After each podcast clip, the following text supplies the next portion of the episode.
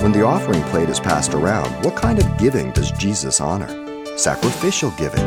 He's far more interested in the size of the sacrifice than the size of the gift.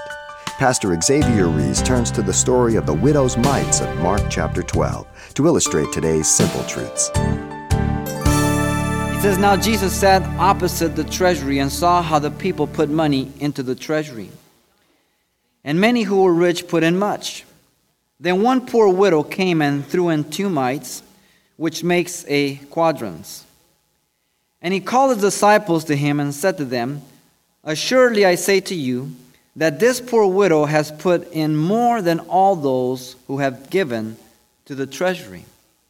For they all put in out of their abundance, but she out of her poverty put in all that she had, her whole livelihood. What an astonishing statement. I would have never concluded that, and neither would have you by looking. Which again means that God looks differently than we do. How can Jesus say that she has put in more than all those? Not only the one of the richest, but all of them put together. Simply because of this, Jesus says, they all put in of their abundance, their surplus. There is the difference.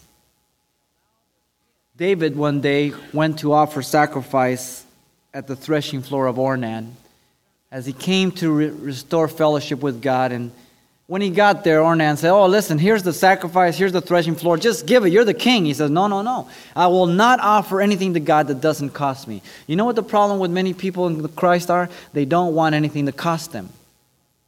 We become takers instead of givers. Mark this well. Jesus teaches us that he doesn't look at how much we give, but he looks at how much we keep. Now that's a different twist, isn't it? he says they kept a whole bunch. She kept nothing. what a different perspective.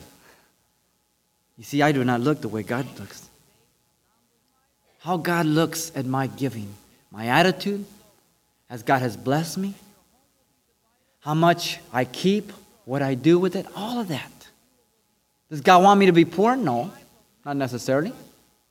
But God does have some people to be poor, does He not?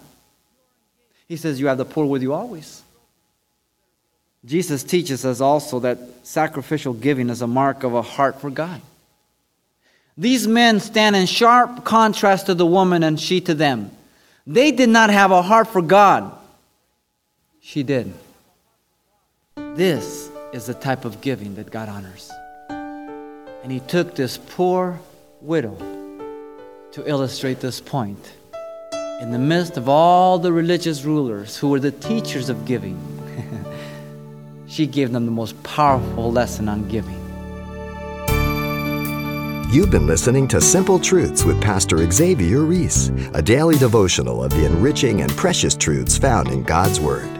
We appreciate you listening each weekday at this time, but you can hear this program again by following the radio listings link at calvarychapelpasadena.com.